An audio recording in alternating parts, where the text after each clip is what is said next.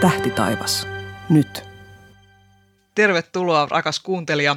Tämä on Synkkenevien iltojesi ilo Ursan Tähtitaivas nyt -podcast, jossa me tutkitaan seuraavan kuukauden taivaallisia antimia. Asiantuntijana meillä toimii ihanasti edelleen professori Markku Poutanen ja äänikäsittelyn on tehnyt audiotohtori Tomi Taskinen ja minä olen Ursan tiedottaja Anne Liljeström.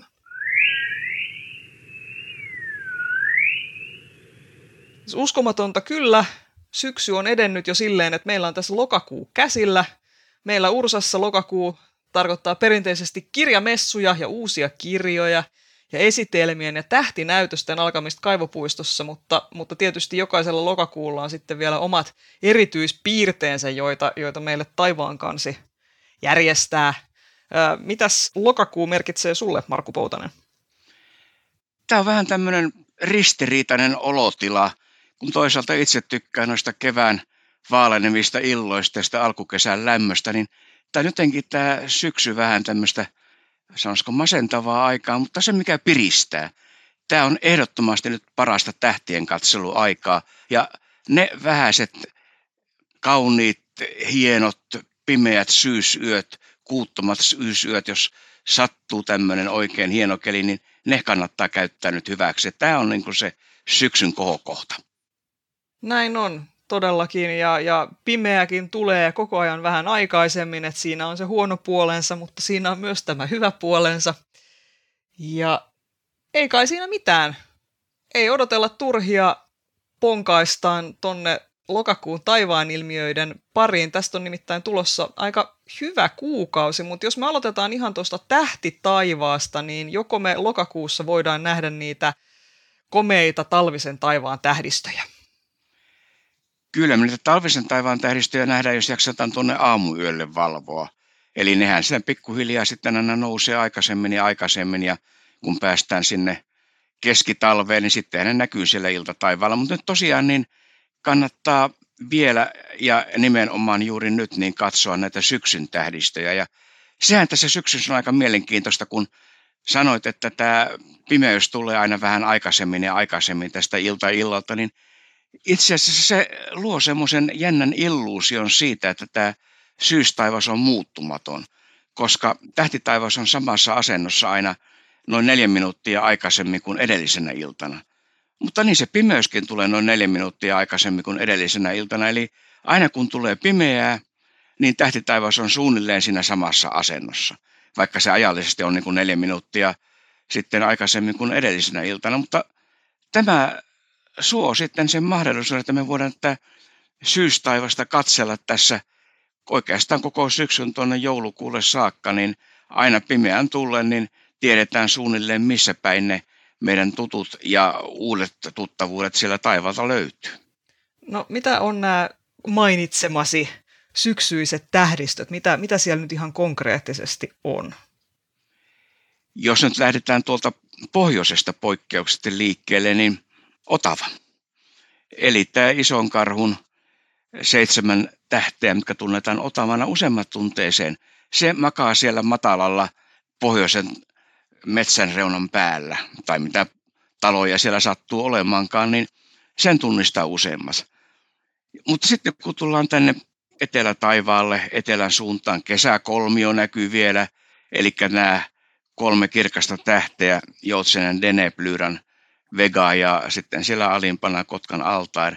Ja lännessä sitten, kun pimeää tulee, niin siellä näkyy vielä vähän punertavaa. No, jos, jos nyt sitä tarkkaan katsoo, niin voi kuvitella, että se on vähän punertava karhunvartijan Arkturus. Eli nämä on näitä kirkkaita tähtiä. Ja sitten kun katsotaan tuonne itäänpäin, niin siellä rupeaa sitten näitä sanotaan myöhäisyksyn tähdistöjä pikkuhiljaa näkymään härkää, kaksosia. Ja ennen kaikkea nyt täytyy muistaa, että tämä on juuri se aika vuodesta, jos ikinä haluat linnunrataa nähdä hyvissä olosuhteissa Suomesta, niin nimenomaan lokakuu on se paras aika. Ennen kuin lumi tulee, kun lehdet putoo puusta, maa on märkä ja musta ja hajavaloa vähän, niin linnunrataa näkyy nyt erinomaisesti. Mä ajattelin, että voisi taas nopsaan kerrata tämän, tota, että miten Pohjantähden löytää, koska sehän nyt on sieltä aika hyvin sitten etittävissä. Joo, pohjan, no sehän näkyy aina Suomesta ja aina näkyy samassa suunnassa, että kun sen kerran löytää, niin, niin tuota, eihän, se, eihän se mikään tavattoman kirkas tähti ole, ei myöskään tavattoman himmeä, että jos lähdetään tuosta Otavasta taas liikkeelle, niin se on suunnilleen Otavan tähtien kirkkausluokkaa ja Otavan tähtien avulla sen itse asiassa parhaiten löytääkin ensimmäistä kertaa, kun sitä etsii, eli se Otavan kauha. Ja ei se varsin, vaan se kauhan perä siellä, joka nyt, kun, kun tätä nyt katsotaan, katsotaan tässä taivaalla, miten se menee, niin sieltä Otavan kauhan perästä ne kaksi tähteä, niin niistä lähdetään menemään ylöspäin. Mennään, mennään ylöspäin noin viisi kuusi kertaa niiden tähtien välimatka, ja ne osoittaa suoraan sinne Pohjantähteen. Siinä ei ihan Pohjantähden vieressä ei ole mitään yhtä kirkasta tähteä. Ja se on loppujen lopuksi, sanotaan ensikertalaiselle, se on ehkä yllättävän korkealla. Se on, jos mitoissa sanotaan, niin se on kuusikymmentä astetta, eli Helsingistä nähtynä kuusikymmentä astetta ja Utsjoelta nähtynä seitsemänkymmentä astetta sen pohjoisen taivaanrannan yläpuolella. Eli se, sen korkeus siitä taivaanrannasta on sama kuin on oma leveysaste. Ja sieltä se sitten löytyy, ja siinä, siinä on se hauska puoli, että heti kun löytää Pohjantähden, niin tietää, että aha, siinä suunnassa on pohjoinen. Eli tähtitaivaan alla ei koskaan pääse eksymään. Ja sitten jos oltaisiin pohjoisnavalla, niin se olisi sitten suoraan pään päällä.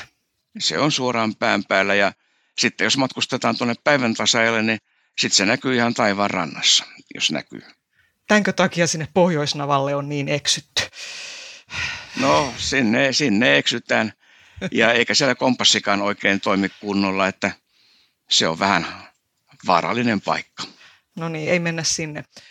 Pysytään täällä ihan Suomessa toistaiseksi. Ainakin katsellaan nyt noita, sitten siellä tähtien joukossa liikuskelee hissukseen näitä kirkkaita pisteitä, joita planeetoiksi kutsumme. Niin niitähän onkin aika hyvin näkyvissä nyt tässä syksyllä. Pitäis, pitäisikö me aloittaa vaikka tuosta Merkuriuksesta, eli sieltä aurinkoa läheltä? No aloitetaan, sehän siellä kivasti näkyy aamuvirkuille. Se ei ole aina näkyvissä, mutta nyt on. Kerro, mistä on kyse. Merkurius kiertää aurinkoa lähempänä kuin mitä maa, eli se maasta nähtynä näkyy sitten aina enemmän tai vähemmän tuolla auringon suunnalla, ja sitten on se pari-kolme kertaa vuodessa semmoinen tilaisuus, että se täältä Suomestakin sitten on sen verran kaukana auringon suunnalta, että se näkyy sitten joko iltataivaalla tai aamutaivaalla, ja nyt syksyllä sitten on yleensä semmoinen suotuinen, suotuinen hetki, että silloin kun se on sopivasti, niin se nimenomaan sitten näkyy, näkyy aamutaivaalla, ja siellä sitten tuossa noin tunti ennen auringon nousua kannattaa sinne auringon nousun suuntaan katsoa.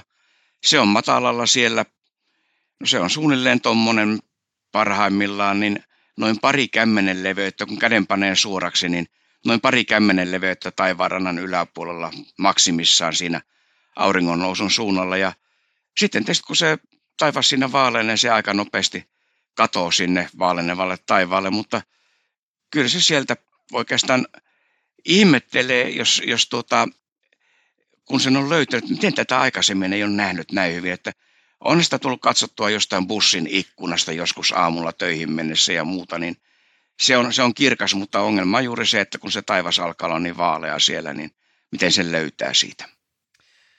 Näin on. Se on tuossa niin kuin idän ja itäkaakon välillä suunnilleen, sitten kun se näkyy, ihan tuossa lokakuun alusta voi alkaa tiirailemaan, ja se on niin kuin ihan siinä kuun alussa niin vähän ennen aamu seitsemää korkeimmillaan, ja parhaiten se näkyy maanantaina kymmenes kymmenettä noin viisi yli seitsemän, ja sitten siitä vähän eteenpäin, niin sitten se alkaa tulla sieltä vähän alemmas ja on korkeimmillaan sitten vähän seitsemän jälkeen varttia yli jopa puolelta, että niihin aikoihin aamu seitsemän, jos pitää mielessä ja suunnilleen idästä kaakkoon vähän sen katselee, niin sieltä se pitäisi sitten löytyä. Mutta tietysti eikö se ole just se, että usein sitten Merkuriuksen näkymistä haittaa paitsi vaalea taivas, niin myöskin se, että sitten horisontin suunnalla on usein silleen pilviä ja näin, että se näkyvyys ei välttämättä ole kauhean hyvä.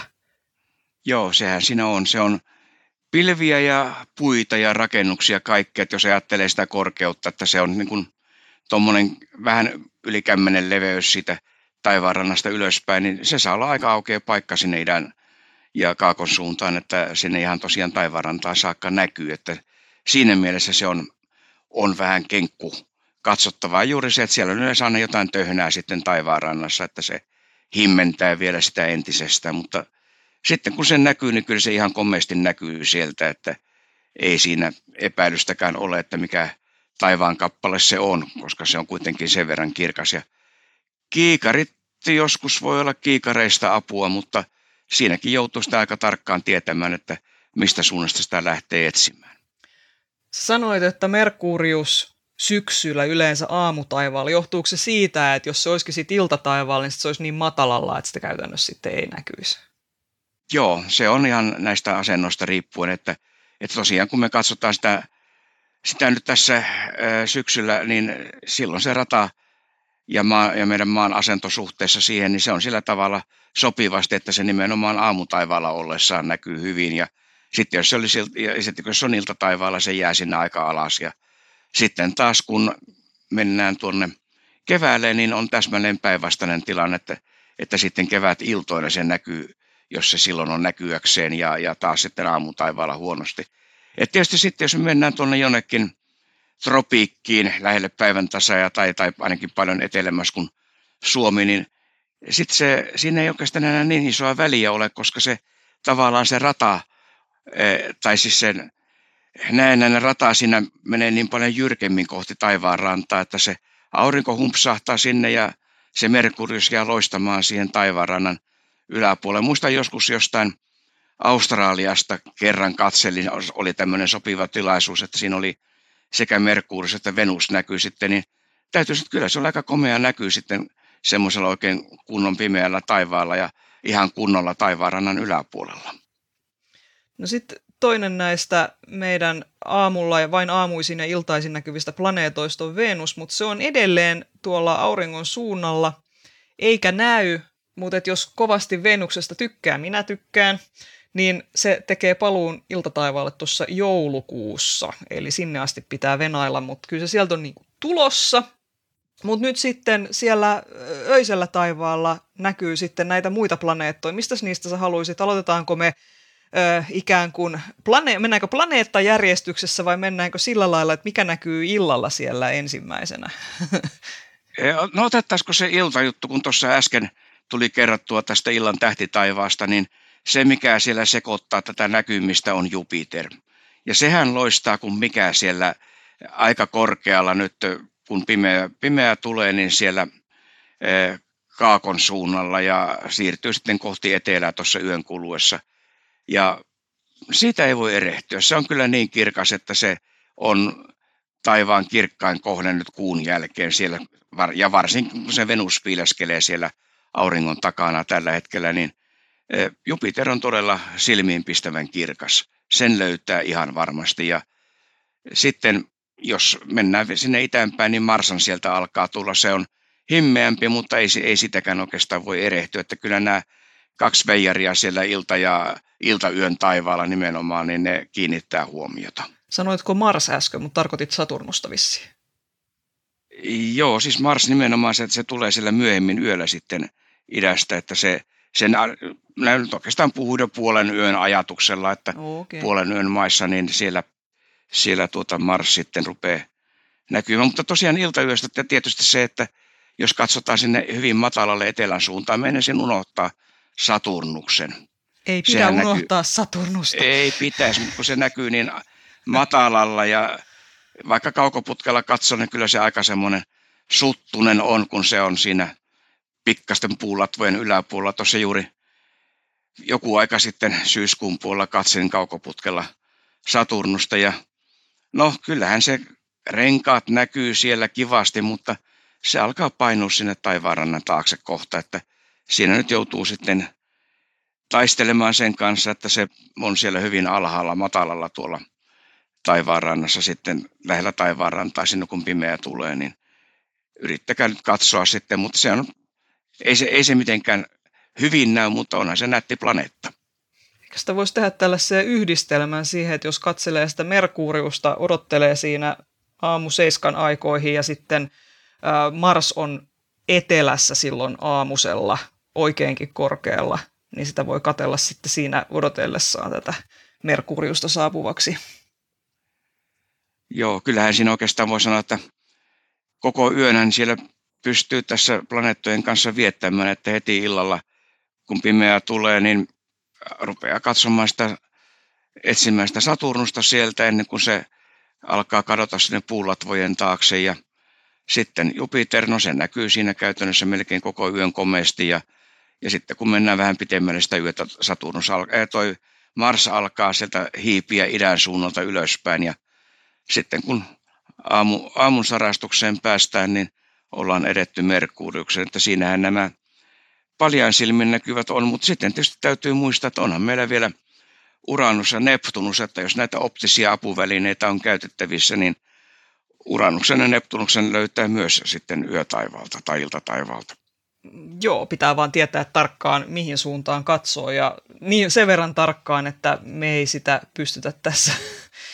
Tai sitten se menee jokin koordinaattien latelemiseksi, ja se no, ei näin, ole koskaan näin hauskaa. On oikeastaan semmoinen, semmoinen tietysti tieto, että Neptunus on ei kauhean kaukana Jupiterista, että saa mielikuvan siitä, että silloin kun Jupiter on näkyvissä, niin sieltä jos sitten Merkur, eh, tota, Neptunusta haluaa löytää, niin se on sitten myös taivaalla näkyvissä siellä muutaman jonkun kymmenkunta astetta sitten sitä Jupiterista kauempana, ja, ja sitten tuota Uranus näkyy, näkyy sitten taas aamuyöllä, että nämä on niin kuin ne ajankohdat, jolloin niitä voi yrittää etsiä, ja se, se kyllä vaatii sitten vaikka hyvän tähtikartan ja, ja pienen kaukoputken käytännössä, että niitä kannattaa lähteä sieltä etsimään.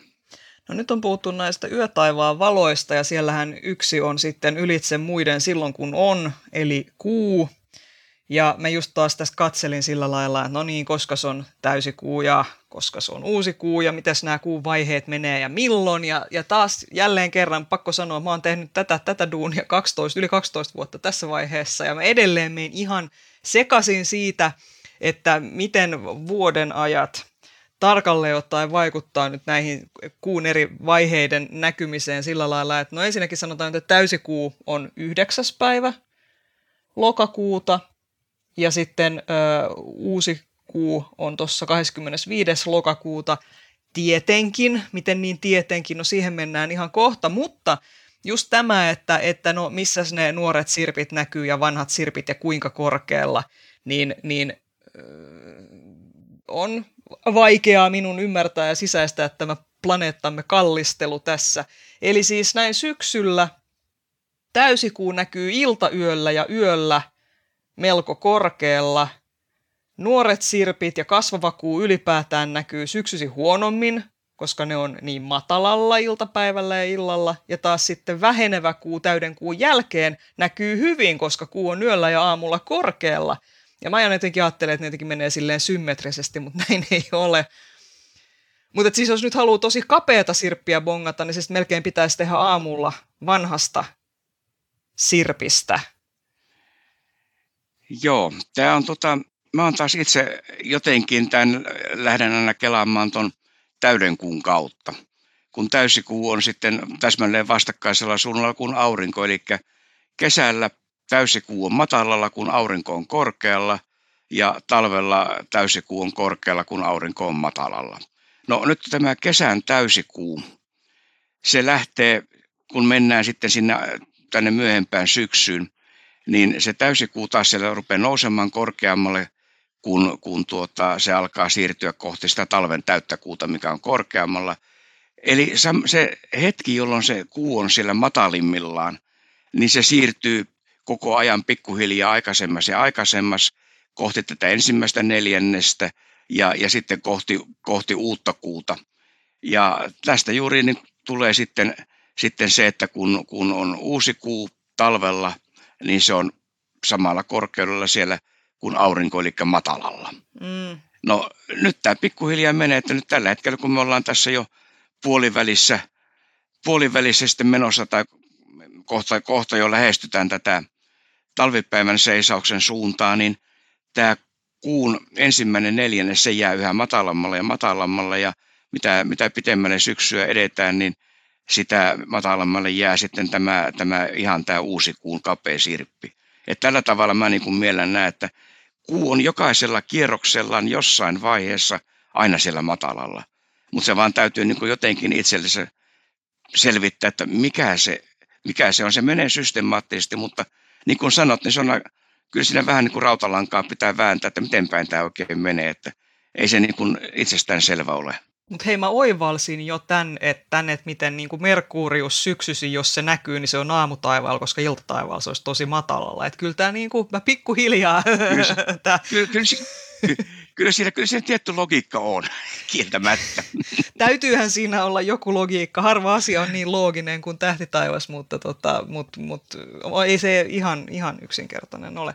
Mutta hei, mennään nyt tähän niin kuin kuukauden varsinaiseen...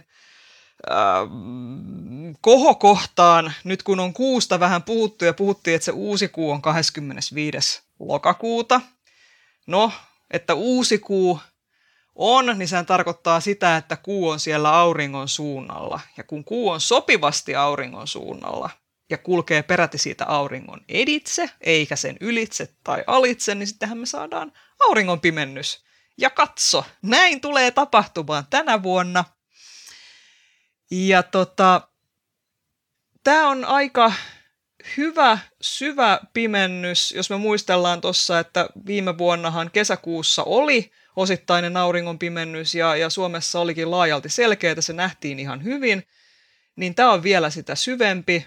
Eli Lapissa ja tuossa Suomen itärajan tuntumassa auringon halkasiasta peittyy kuun taakse peräti seitsemänkymmentä prosenttia ja vähimmilläänkin Lounais-Suomessa, sori Lounais-Suomi, kuusikymmentä prosenttia. Eli, eli tämä on aika, aika kiva. Pilviähän taivaalla saattaa sitten olla, lokakuu alkaa olla jo vähän huono niiden suhteen, mutta kyllä sinnekin aina selkeitä päiviä mahtuu, että pidetään tähtitieteellisen loogisesti kaikki raajat ristissä sitä varten, että olisi, olisi selkeitä silloin. Mutta tota, näin siis on, että välillä... kuu menee auringon eteen, mutta kaikkien uuden, uusi, uusien kuiden aikaan suinkaan pimennystä ei tapahdu. Pitäisikö nopeasti kerrata vielä, että mikä, mikäs idea tässä oikein on? Niin se kuurata on pikkasen kallellaan, viitisen astetta kallellaan maanrataan nähden, joka tarkoittaa sitä, että tämä pimennys syntyy ainoastaan silloin, kun se kuu sillä radallaan sillä hetkellä, kun se on siellä auringon suunnalla, on tässä maan ratatasossa. Kun useimpina kertoina, kun se on siellä e, uutena kuuna, niin se on maasta nähtynä joko pikkasen auringon yläpuolella tai alapuolella, jolloin sitä pimennystä ei synny. Ja tämmöinen tilanne, että se on, on riittävän lähellä sitä maan ratatasoa, että se maasta nähtynä kulkee sitä auringon editse, niin niitä tapahtuu sitten pari kertaa vuodessa.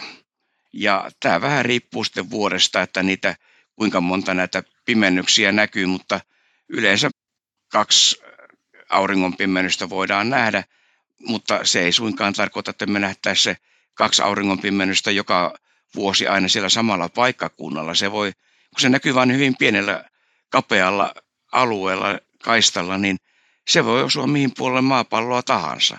Niin siinä mielessään tämä niin kuin yhdeltä paikkakunnalta nähtynä tämmöinen auringon pimennys ei mitenkään kauhean yleinen ole, että ei niitä suinkaan joka vuosi Suomestakaan nähdä. Mutta mitäs nämä liittyy kuun pimennyksiin? Liittyykö ne? No kuun pimennyksiin tietysti liittyy sillä tavalla, että sillä samalla kierroksella tai edellisellä kierroksella, niin se kuu edelleenkin, kun se on joko auringon suunnalla tai, tai vastapäätä aurinkoa, niin se on lähellä sitä maanratatasoa. Eli kuun pimennys taas sitten, kun se on kaksi viikkoa aikaisemmin tai myöhemmin kuin auringon pimennys, niin kun kuu on siellä toisella puolella, niin se joutuu maan varjoon. Eli silloin kuusta nähtynä, niin maa menee siitä auringon ja kuun välistä.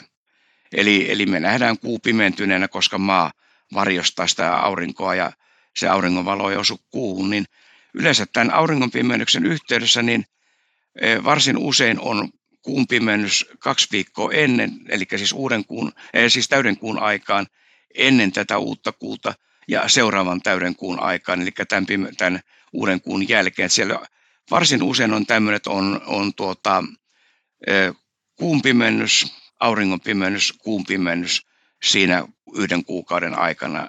Ja, ja tämmöinen voi sitten toistua vielä puol- noin, noin puolen vuoden välein sitten uudelleen. Ja näin se itse asiassa on tänäkin vuonna sillä lailla, että tästä kaksi, kaksi viikkoa myöhemmin tuolla marraskuun puolella tulee kuun pimennys, kyllä, ja se näkyy Suomessa oikein huonosti. Palataan siihen marraskuussa, katsotaan, kyllä me siitä jotain sanotaan marraskuunkin jaksossa, mutta tuota, tosiaan niin, niin tähänkin auringonpimennykseen liittyy sitten kuun pimennys sitten kaksi viikkoa myöhemmin. Öö, kohta kerrotaan nää, näitä, tarkemmin näitä kellonaikoja siitä pimennyksestä, mm, mutta kerron, että sen jälkeen, jos kun mä uumoilen, että joku siinä on sitä kärsimättömänä naputtanut jalkaansa silleen, että koska ne kertoo niitä oikeita tietoja tässä, että tiedän milloin se pimennys näkyy ja sitten ne aikoo pinkasta tästä tekemään jotain tärkeämpää heti sen jälkeen. Öö, kerrotaan näitä, näitä turvallisuusohjeita vielä sen pimennyksen seuraamisesta, mutta nyt jo sanotaan, että älkää katsoko pimentyvää aurinkoa, jos te ette tiedä, mitä te olette tekemässä. Ja myöhemminkin voi kerrata näitä turvallisuusasioita osoitteessa ursa piste fi kautta aurinko. Mutta mitä tässä nyt siis tapahtuu? No pimennys alkaa ihan koko maassa vähän puolen päivän jälkeen, riippuen nyt siitä, että missä päin siellä tönötetään. Helsingissä pimennys alkaa kello kaksitoista yksitoista viisikymmentäviisi, eli noin kymmenen minuuttia yli puolen päivän. Jyväskylässä melkein samoihin aikoihin kaksitoista yksitoista neljäkymmentäviisi, Oulussa kaksitoista yksitoista nolla kaksi ja Utsjoella kaksitoista yksitoista kolmekymmentäseitsemän. Aika lailla yksitoista minuuttia puolen päivän jälkeen, mutta mitä lännemmässä ollaan, niin sitä aikaisemmin se pimennys alkaa ja idässä taas sitten myöhemmin, esimerkiksi Joensuussa pimennys alkaa vasta neljätoista minuuttia yli kello kaksitoista, mutta siis silleen niin kuin aika samoihin aikoihin.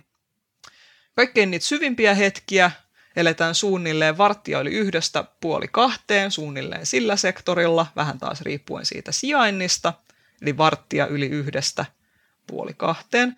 Ja sitten se on, pimennys kestää reilu kaksi tuntia, vähän taas sijainnista riippuen, ja se on ohi koko maassa suunnilleen vartin yli kahdesta puoli kolmeen.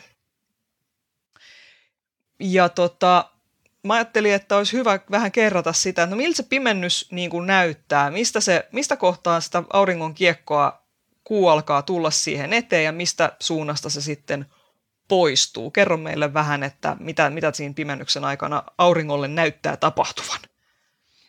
Joo, se ihan alkuhan on aika tämmöinen huomaamaton, että kun tuossa noita kellonaikoja luettelin, niin kyllä siinä varmaan semmoinen kymmenen viisitoista minuuttia menee ennen kuin ihan selkeästi huomaa, että no nyt sieltä alkaa pikkainen kolo, musta kolo sinne aurinkoon tulla. Ja tosiaan tässä pimennyksessä se tulee sieltä, niin jos, no jos kellotaulua miettii, niin se on suunnilleen siellä kello yhden suunnalta yläoikealta alkaa pikkuhiljaa tämä musta kuun siluetti lipua siihen auringon eteen, ja kun tiedetään, että kuu liikkuu noin läpimittansa verran tunnissa, niin siitä voi sitten tosiaan päätellä, että noin tunti tämän alkamisen jälkeen se on aika lähellä maksimiaan, ja toinen tunti tämän alkamisen jälkeen niin se pimennys alkaa olla lopussa, niin kuin tuossa äsken sanoit. Eli se sitten poistuu sieltä, ei, ei voi sanoa takavasemmalle, mutta edestä vasemmalle, noin kello yhdeksän suuntaan sitten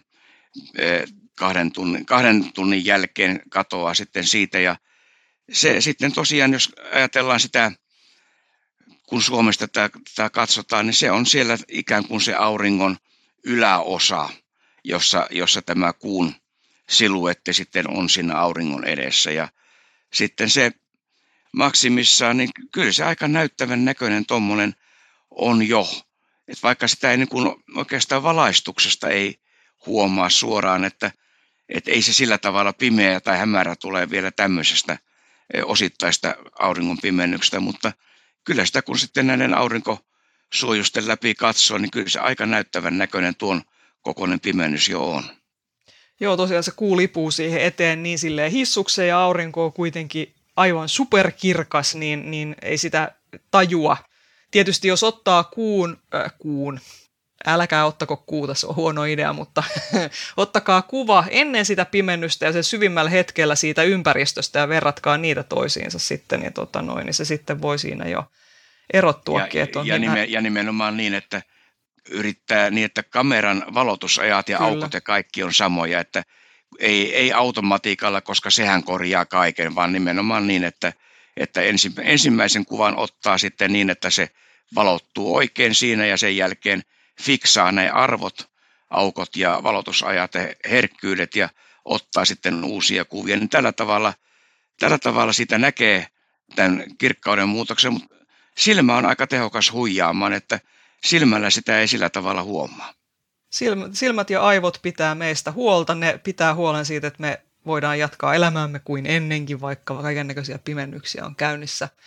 Tota, aina kysytään sitten siitä täydellisestä pimennyksestä, ja sikäli jos joku on ehtinyt jo unohtaa, niin näinhän tosiaan on, että edellinen täydellinen aurinkopimennys nähtiin Suomen alueella heinäkuussa tuhatyhdeksänsataayhdeksänkymmentä. Seuraava tapahtuu lokakuussa kaksituhattasata kaksikymmentäkuusi, eli niitä ei tarvitse tässä kauheasti odotella, mutta, mutta seuraava osittainen auringonpimennys näkyy Suomessa lauantaina kahdeskymmenesyhdeksäs maaliskuuta kaksituhattakaksikymmentäviisi. Eli sinnekin on aika lailla aikaa ja se ei ole yhtä näyttävä kuin tämä. Eli jos vaan suinkin pilvisyys antaa periksi, niin kantsii tämä tsekata. Mutta puhutaan nyt siitä, että miten sitä nyt ihan oikeasti voi sitten, voi sitten havaita.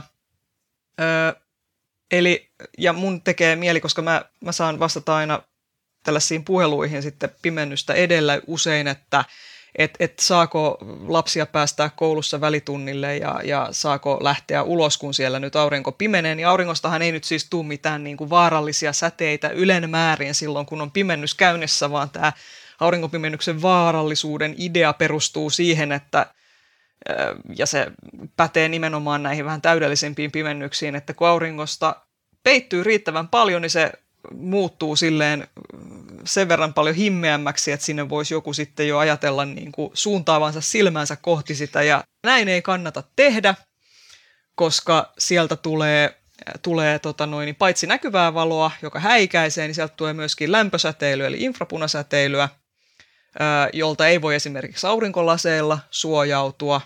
Silmät ei tunne sitä, mutta se vaurioittaa verkkokalvoa ihan muutamissa sekunneissa ihan huomaamatta ja usein silmien vaurioitumisen huomaa vasta muutaman tunnin kuluttua. Mutta aur- siis ulos voi mennä hyvin, kunhan sitä aurinkoa ei katso suoraan paljain silmin, eikä herra paratkoon ainakaan millään kiikareilla tai kaukoputkella. Mitkään noetut lasit, itse kyhätyt härvelit, Äh, jos ei tiedä, mitä tekee, niin ei, ei, niitä ei pidä käyttää. Mutta, mutta äh, jos meinaa katsoa, niin tässä on se, että just kun viime kesänä, siis kaksituhattakaksikymmentäyksi, oli kesäkuussa se pimennys, niin monilla saattaa ollakin jo kaikennäköisiä pimennyskalvoja, pimennyslaseja olemassa. Nyt kannattaa viimeistään tarkistaa se, että, että niissä ei ole tullut mitään reikiä tai taitteita tai muita tällaisia. Tilatkaa Ursasta. Tai jos tiedätte muun paikan, mistä niitä voi tilata, niin tilatkaa uudet. Öö, ja sitten noita, jos sattuu löytymään hitsarin laseja numero kolmetoista, niin ne on myös hyviä. Öö, emme suosittele käyttämään mitään öö, pienempinumeroisia öö, edes päällekkäin, koska se ei mene niin yksinkertaisesti, että kaksitoista plus kaksitoista olisi vaikka kaksikymmentäneljä, että se on, se on hankalampi laskea. Ää, älkää urheilko siis. Mutta tosiaan tämä, mitä, mitä nämä on nämä aurinkopimennyslasit ja, ja tällaiset niin kuin pimennyskalvot on tehty erikoisvalmisteisesta kalvosta, joka päästää ainoastaan sadastuhannesosan auringon säteilystä läpi. Ja niitäkin saa silti käyttää kerrallaan vain kolme minuuttia, ja pitää antaa silmien vähän jäähtyä välillä. Mutta tota, näitä voi myöskin askarrella itse sitten, jos on, jos on tällaista pimennyskalvoa, niin voi tehdä itsekin tällaiset, tota noin, niin voi kaukoputkelle, kameralle, kiikarille tai silmille rakentaa tällaiset lasit, joilla sitten suojata arat optiset instrumentit. Joo, sama pätee tosiaan silmiin ja kameroihin ja kiikareihin ja kaukoputkin, että tämmöinen suojakalvo eteen, eihän, eihän sitä normaalitilanteessa aurinkoa katsota, ainakaan korkeintaan vilkastaa, mutta se on niin kirkasta, ei sitä pysty katsomaan.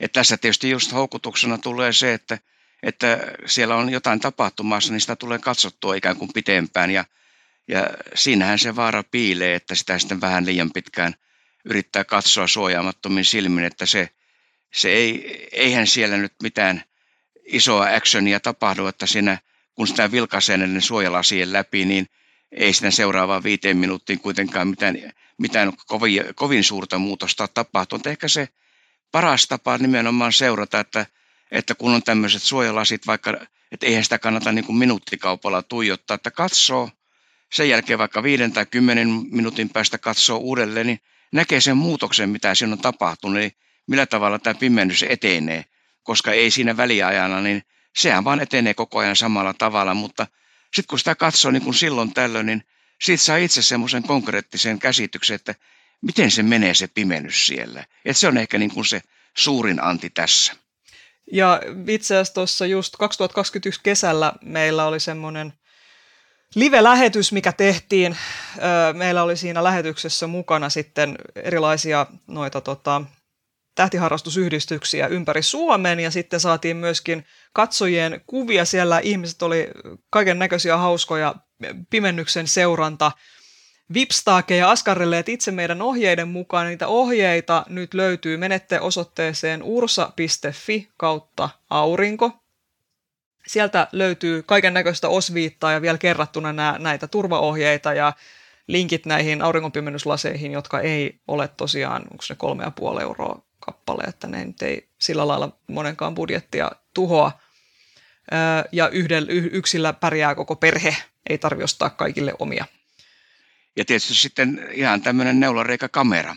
Sehän on kaikkein turvallisin tapa, koska siinä aurinkoa katsotaan sitten selkä aurinkoon päin, eli Tota, palaa foliota tai, tai pahvipalaa, tehdään siihen tämmöinen neulanreikä ja, ja tuota, pannaan vaikka, no jos ei muuta ole, niin pannaan vaikka ikkunaan se kiinni ja, ja katsotaan sitten, sieltähän näkyy tämä sirppi sitten heijastuneena sinne vastapäiseen seinään, seinään tai lattian tai mihin tahansa tai rakennetaan johonkin vaikka isoon pahvilaatikkoon tämmöinen, että saadaan vähän hämärämpää, niin tämä neulanreikäkamera on aika turvallinen tapa kyllä tätä pimennystä seurata, ja muistelenpä joskus semmoisenkin vinkin kuulleeni, että tietysti nyt kun ollaan lokakuussa, ei puissa enää ole lehtiä. Niin, mutta, mä ajattelin samaa just.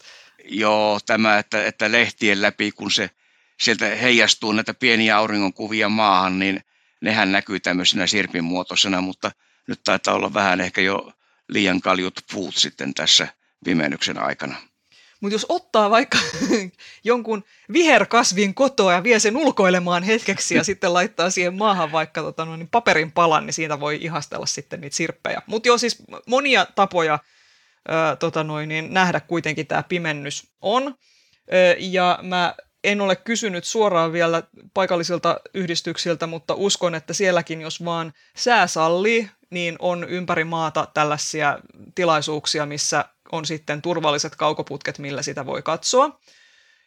Ja meillä Helsingissä sitten Kaivopuistossakin yritetään tällaista pimennystapahtumaa järjestää, mutta tietysti jos nyt on, sää on perin huono, niin sellaista ei nyt sitten lähdetä järjestämään, mutta ka- tästä kaikesta me tiedotetaan vielä tarkemmin ja myös lehdistötiedotetta tehdään tästä, tästä pimennyksestä ja näin, että ei tämä tähän jää, kuulette meistä vielä.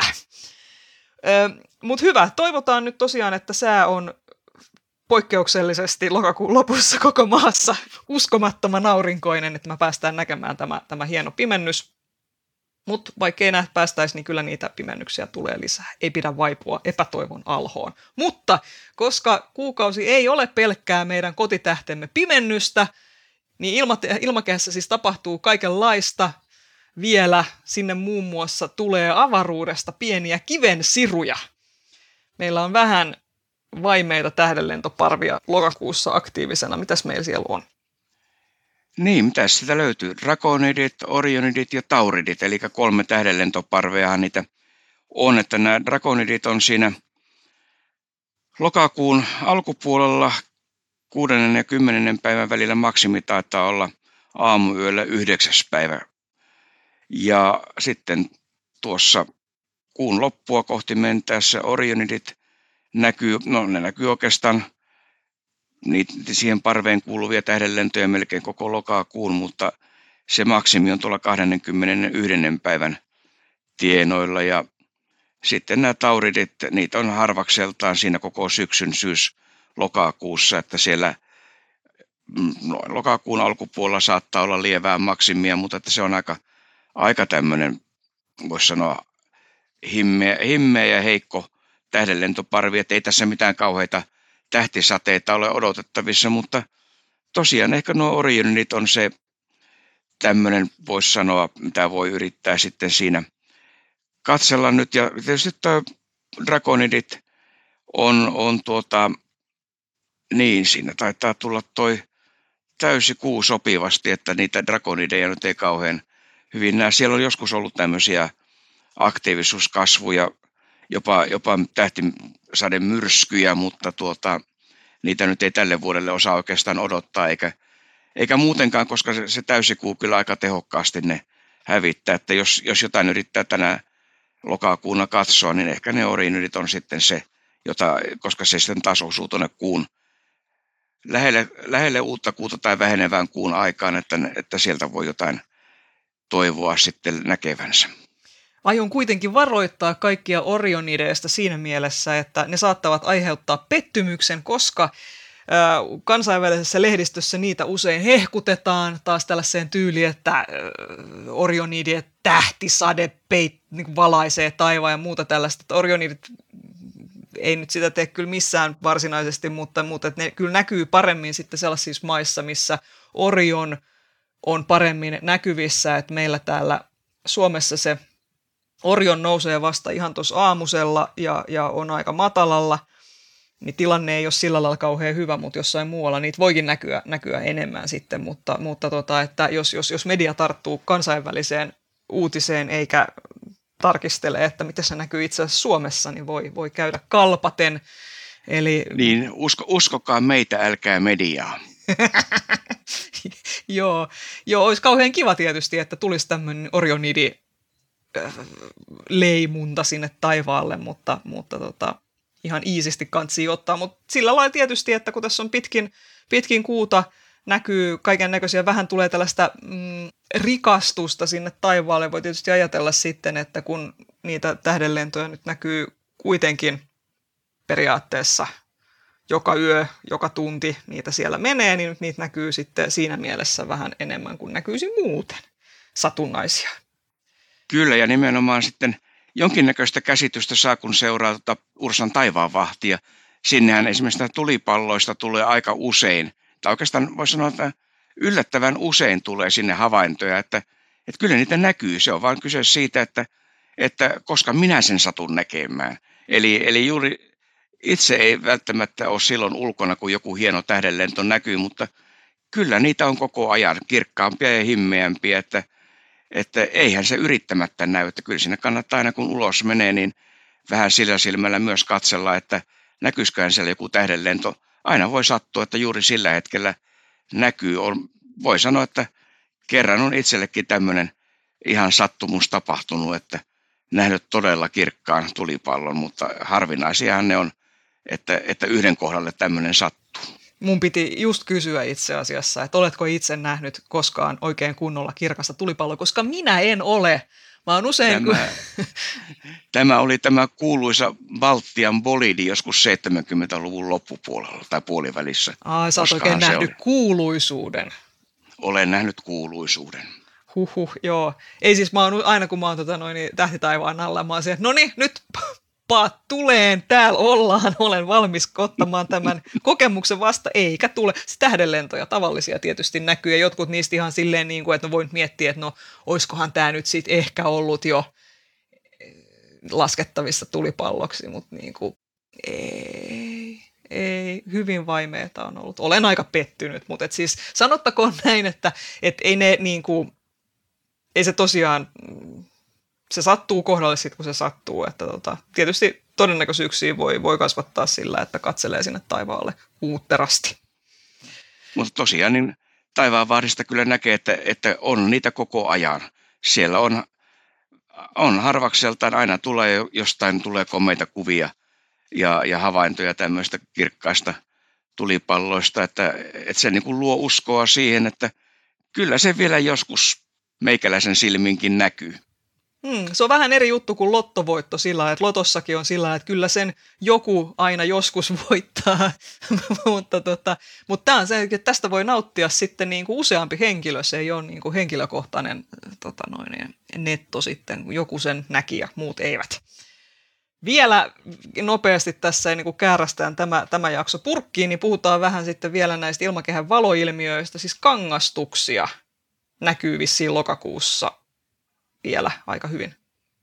Joo, se, no kangastukset syntyy siitä, että on, on lämpötila, eroja lämpötilakerroksia ilmakehässä tai ilman, ilman ja veden välillä. Ja nimenomaan nyt syksyllä, kun e, vesialueiden yllä esimerkiksi, kun, kun vesi on vielä lämpimämpää kuin ilma, tai yöllä, yöllä kun tulee tämmöinen, sanotaan, alkaa lämpötila lähestyä sinne nollaan, vesi voi olla vielä lämmintä sitten.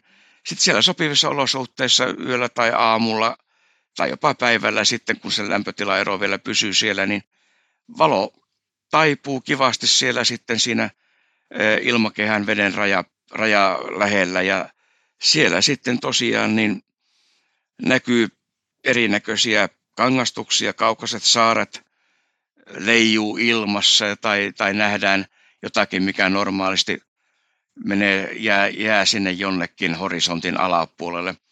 Eh, ihan, ja oikeastaan voi sanoa, että tämmöisinä ihan normaali keleilläkin, niin kun yö, tulla, yö alkaa tulla, niin siellä tapahtuu mielenkiintoisia asioita.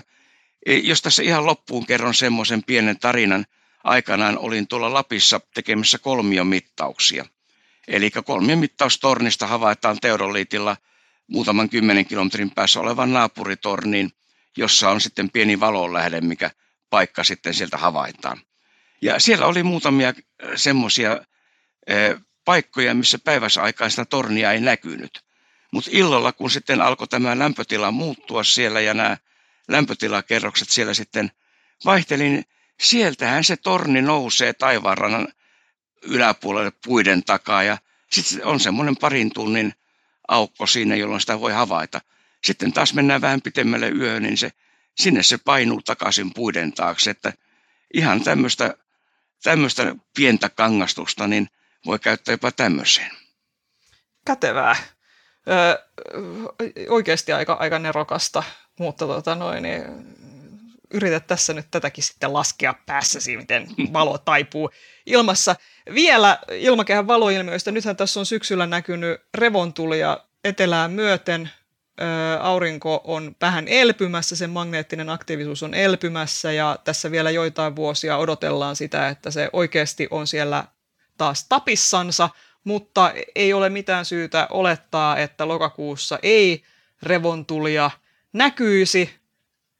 Emme vaan tiedä, että milloin tarkalleen ottaen, että kannattaa, no me Ursassa yritetään tiedottaa siitä aina kun ollaan tota noin, aina kun niitä huomataan, mutta tätä voi seurata itsekin. Ilmatieteen laitoksen sivuilta löytyy avaruussääennuste ja sitä seuraamalla niin tietää sitten, että milloin olisi omalla paikkakunnalla mahdollisuus nähdä revontulia. Hyvä! Toivotaan, että on vaikka pimeää, pimeää tulee, niin että, että olisi vielä edelleen verraten pilvetöntä ja päästäisiin nauttimaan taivaan antimista muistakin kuin niistä pilvistä. Hyvä. Kiitoksia teille. Me kiitämme toisiamme ankarasti tästä pitkästä podcastista jälleen kerran. Me palataan asiaan marraskuussa. Kuulemisiin silloin.